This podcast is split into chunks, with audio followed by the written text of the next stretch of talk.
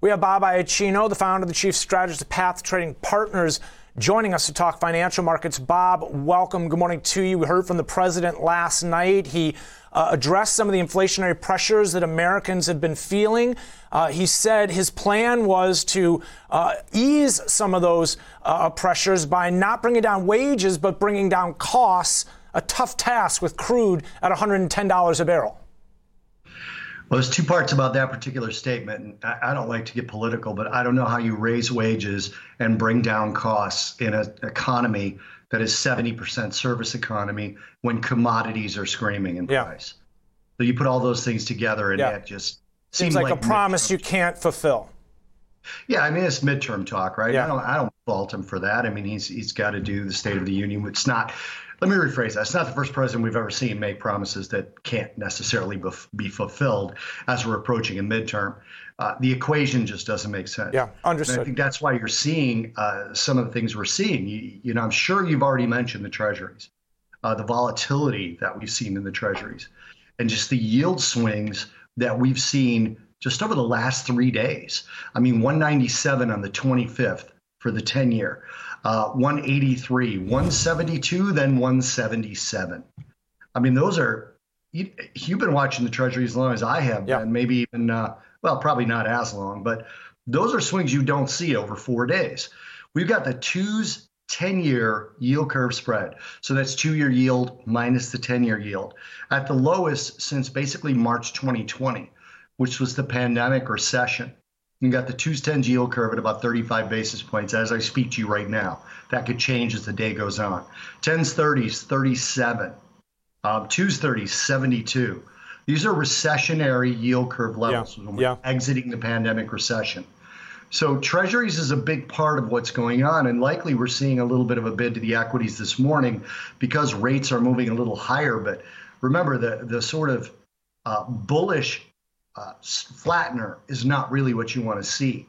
The bearish steepener that we saw during the day yesterday is better than the bullish flattener for the overall view of the economy, and that's kind of what we're dealing with here. Bob, talk to me about uh, the situation in Europe, uh, Russia, Ukraine in terms of the impact it's having on some of the currencies, whether it's some of the pairs we look at or these individual products. The U.S. dollar has been getting a little bit of a lift, but you look at like the euro versus the Swiss. I mean, uh, you look at the ruble versus the dollar, obviously, obviously at record lows. I mean, that goes without saying uh, uh, the impact that we've seen there. But I mean, this is creating uh, some waves across financial markets, to say the least, currency markets. I should be more specific. Yeah, we could move away from even looking at a U.S. dollar versus the ruble for the foreseeable future. I don't even know when you would be able to trade that again. I haven't traded that in years, to be honest, just because of the instability of the region. Uh, remember, when you're trading currencies in an odd way, you're trading shares of an economy of the underlying currency. Mm-hmm right? So to be trading the ruble to me, unless you're short it, mm-hmm. uh, is a difficult thing to do. Having said that, it, it, puts the ECB again in a really bad position given what's going on with. Let's just let's just look at the uh, euro in general, right? You have the euro dollar future up there. Uh, that's a situation now where the ECB may need to act to do something. And in this point, it's likely not increasing the likelihood of raising rates. It's more likely intervention. And I'm not necessarily predicting that. I'm talking about things that we've seen in the past. Right. When you see a euro falling like it is, the euro, obviously, the EU, I should say, is going to be affected the most economically if the conflict continues uh, from an energy standpoint. And again, when you look at it, and this again is something that we forget, is that when you invest in a currency, you're theoretically investing in a share of that country's economy. Mm-hmm. You can't really do that not knowing what's going to happen with this conflict and the uncertainties that surround it. And you're seeing the, the euro pay for that. And you're seeing a similar effect and for example, the Swiss, right? This the Swiss have been, I mean, usually a neutral country. They kind of took the uh, let's just call it NATO's side. And the Swiss rallied until the announcement of the NATO side that they were taking. And then that fell as well. You look at a country like the Netherlands, where they get almost 80% of their energy from Russia. It's a very difficult thing, and it almost forces currency investors to exit and go to cash, oddly enough, a currency. And that cash is likely to be the US dollar until we get some clarification as to what direction this conflict might go in. You know, I'm curious what you're seeing in terms of some of the Asia Pacific currencies. A great breakdown in terms of European uh, uh, markets to watch there. But you've got Hong Kong, 50,000 COVID cases reported. I mean, all time highs there. Uh, you've got some of the Asia Pacific currencies like the Aussie, the New Zealand dollar, which have firmed some on these commodity rallies that we've seen. But in terms of these markets, what are you watching? Yeah, again, like when you're looking, it, first of all, I smirked when you brought up COVID because we haven't heard about COVID for three or four days and its effect on economies.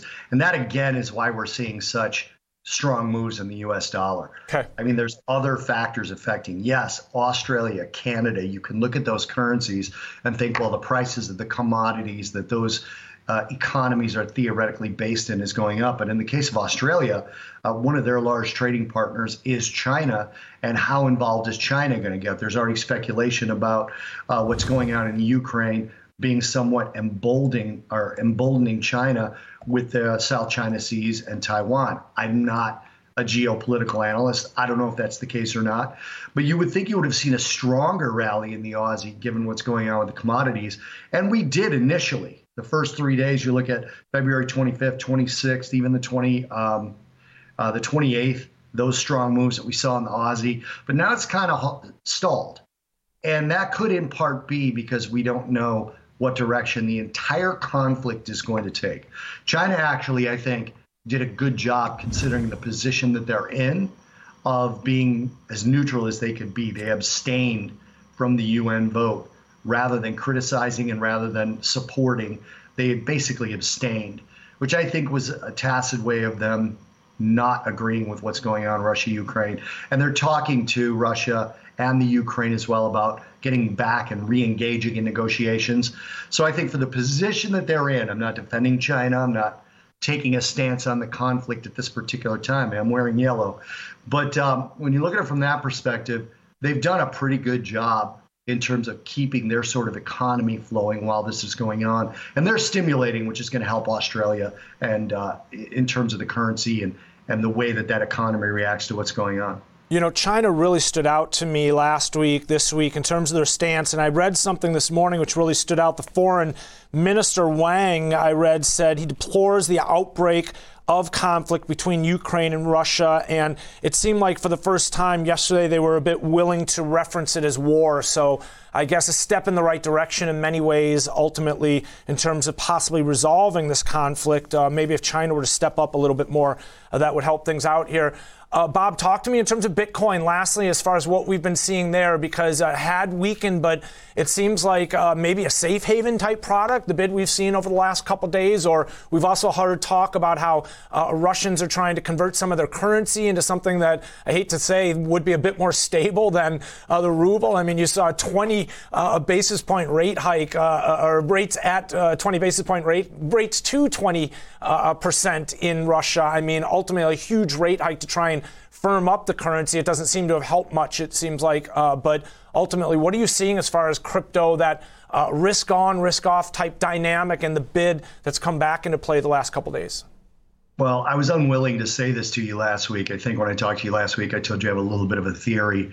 Um, and let's go ahead and say it this time. If you're an emerging market and you're watching A, what Canada did to citizens where they seized assets with no trial. I'm not saying whether they should have been seized or not. I'm just saying they went into an emergency mode and seized assets, uh, including currency, capital.